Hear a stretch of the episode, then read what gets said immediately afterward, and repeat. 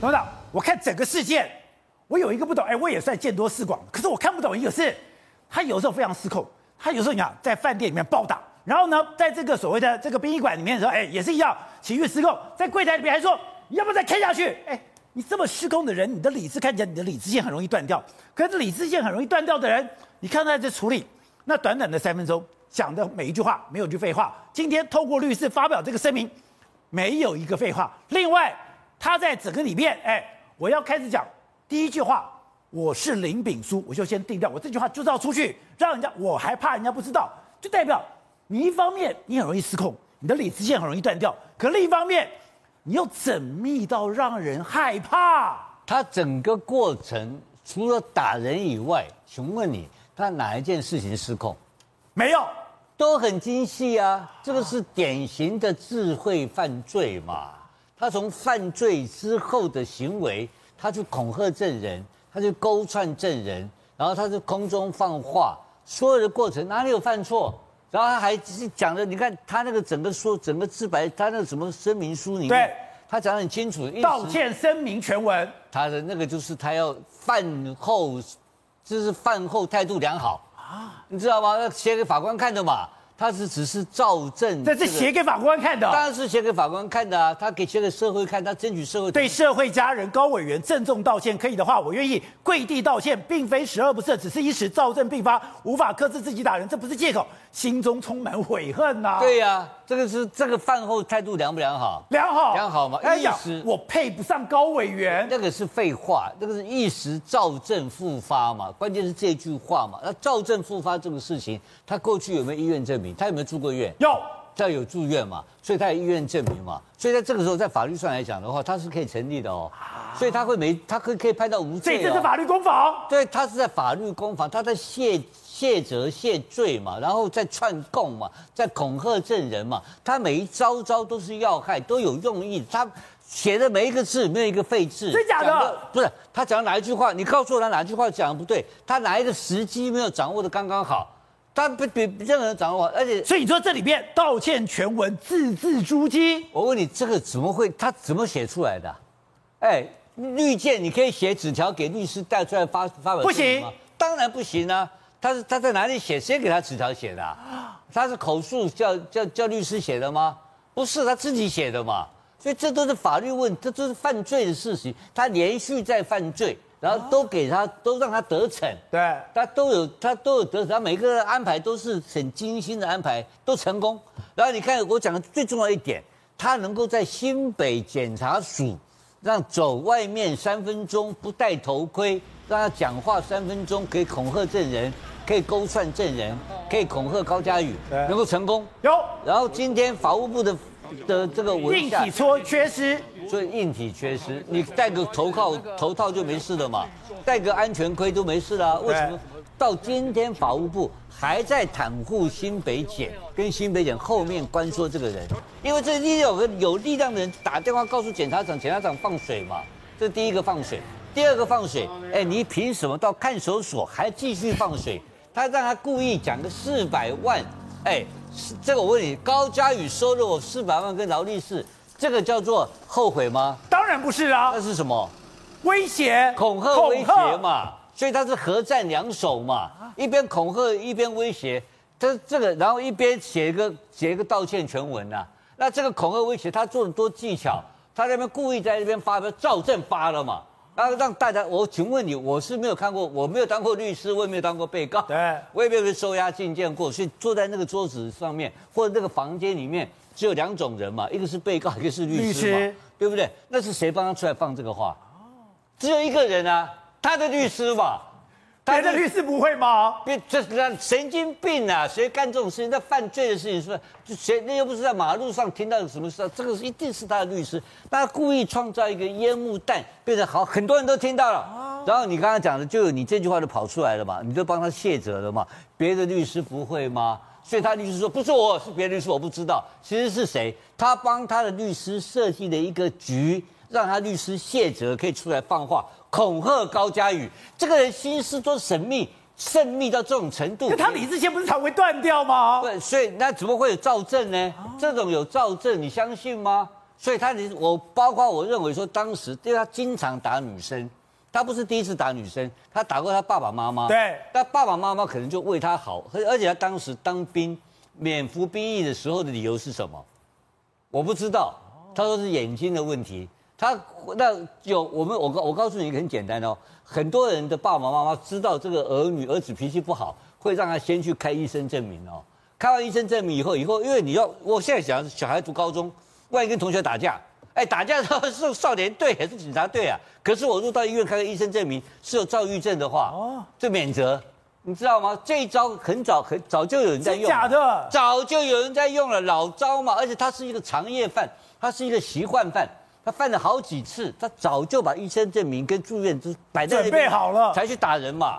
所以他打人为什么二十几次他都没有，他都没有前科啊？就是因为他早就准备好了。所以他在打高嘉宇的时候，你认为他是打高嘉宇，你不觉得很自然吗？他打打高嘉宇的目的是什么？他的手段跟目的是一致性的哦。他打高嘉宇在写道歉书的同时，告诉他恐吓高嘉宇收了四百万，我非常相信这个四百万是真的。我也同意，同意惠珍刚刚讲法，一个男的追一个女的，你给一个女生四百万有什么了不起？真假的？这个不不是以他那么他那么会搞饭搞钱的人啊，他今天跟高嘉宇的感情建立在一个。互相，呃，我跟你讲，你给老婆，你给老婆钱，老婆会多爱你一点，我相信啊，这是我个人的，就我如果把我所有的钱都给我老婆，我老婆会比较爱我一点，啊，我个人的，我个人的信仰是这种信仰的啊，我信仰，我希望天下男人都跟我一样这个信仰，好不好？但是他给高嘉宇四百万这个事情，就符合我这个信仰原则嘛，对不对？就等于爱护高佳宇，然后这时候拿出来当做工具攻击攻击高佳宇嘛，就是变成立委收贿嘛。所以，他这个事情都是很神秘的一个过程，怎么会有生病呢？怎么会是个精神病患？不会有事，没有这种事，是他自己的托词，他前后的布局都非常精细的安排好了，这是一个智慧型的犯罪的工作流程。好，张校，你也算见多识广，你也觉得他绵密到你无法想象吗？宝杰，我是做总编辑出身的，我做文字工作二十几年了。今天看到他这两百八十六字，我只有佩服。真假的？要不是我因为知道他这些事情，我也想跟他认识了。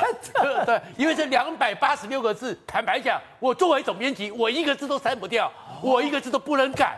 他的文字之好，之所以绵密，让你佩服到底。为什么呢？首先，他这个声明出来是什么？我深有悔意，我数过三跪九叩。他的道歉里面讲了九次，都表达悔意。我要道歉，我要跪下来，我要怎么样？总共九次的道歉。到时候法院还能说他没有悔意吗？一开始的时候，也就是说对社会家人高委员郑重道歉，可以的话跪地道歉。然后呢，躁症发发，然后呢，我配不上。他跟我讲是最大错误，我已经当面道歉过一百次了，一次得到人万万分后悔。然后呢，恪守致歉，我人生已经毁灭了。我也难立足，哎，一直道歉呢，一直道歉，九次道歉，有没有悔意？有没有深有悔意？到时候要不要减其刑？当然需要嘛。再过来的时候，他在高嘉瑜出来开记者会的时候，他不是也告诉高嘉瑜吗？打完之后跟你讲说，我有重度精神病，已经铺陈了，我有重度精神病啊，将来是不是有视觉失调啊？而这次里面还告诉你说，我是一时躁症发作，他已经在铺陈，我将来可以用私人视觉失调的事情再去做处理。所以他在两百八十六字里面没有罪字，都写得很清楚。最后一件事情更重要，是重要是什么？我是始终派。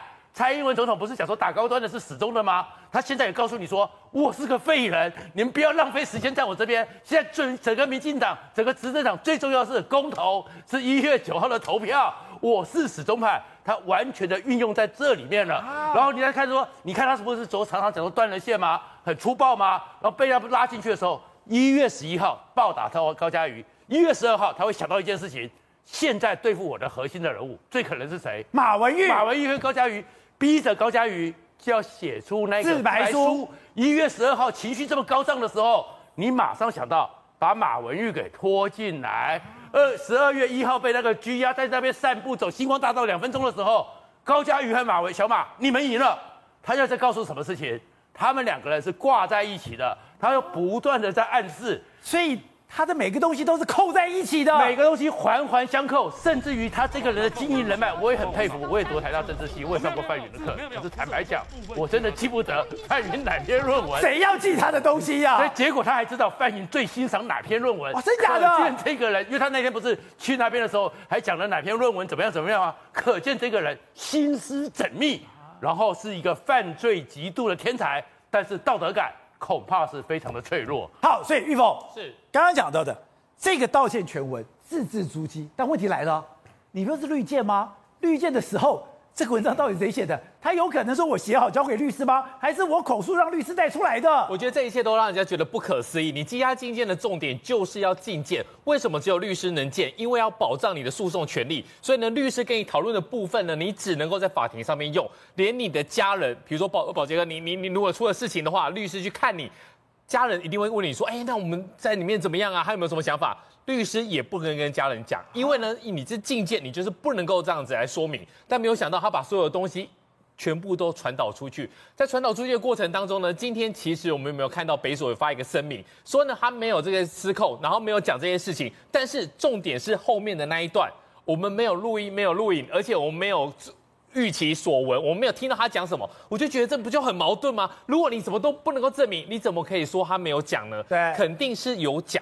讲了之后呢，你觉得他是透过其他的绿箭的人出来的吗？我觉得律师可能是一个比较大的一个问题。那你传出来之后呢，没有办法，不管你后面要去追究他什么，已经来不及了，他已经达到他的目的了。他已经把所有东西，大家已经开始讲他的四百万，开开始提那个劳力士是什么型号，已经有人开始在追查了。就对高嘉宇来讲，这是一个最大最大的问题。但是我们就回头去想。你凭什么东西可以在绿箭的时候这边大放厥词？呃，大发厥词？你在现场难道没有法警吗？你在现场难道没有管理员吗？当你第一句我就林敏书，我要是在现场都给他忘了啊！你还就带回去了？你可以这样子吗？对，在那个地方，我觉得已经不像是北所的一个箭绿箭的一个中心了，我觉得像是网咖一样。像是林炳书自己的网咖，他想要讲什么就讲什么。我觉得一般来讲，你在司法诉讼里面是非常紧急的，尤其他是一个羁押的被告，你是羁押的过状况，你可以讨论案情，然后赶快、赶快、赶快处理，他却可以把这些事情一点一滴交代清楚，然后可以让律师把这些东西来做一个疑似是律师来做一个完整的，对，疑似来做一个完整的表达。我觉得他真的是玩法弄法的最高的境界，而且最可怕的是，我们现在拿他没辙。真的吗？怎么可能有办法？他现在已经积压了嘛？我积压是最大的嘛？就算今天有人讲说检察官的话，一定会很不高兴。检察官不爽的话，我就让你一票玩到底。但是以他现在的状况，我觉得他应该是很有自信。他他觉得检察官不可能让他一票玩到底。对，他最后呢，就是二加二，可能四个月后就出来了。他反正说我人生已经到了最低了，我已经没有在最低了。就反正我现在烂命一条，你要怎样？跟你拼了！好，这个东西你高嘉宇还是委员，你高嘉宇还在外面，我就是跟你拼了，而且不止这一次，我还有下次的绿箭。如果你不好好的处理，我下次绿箭我要讲什么？你你不觉得这就是一个恐吓吗？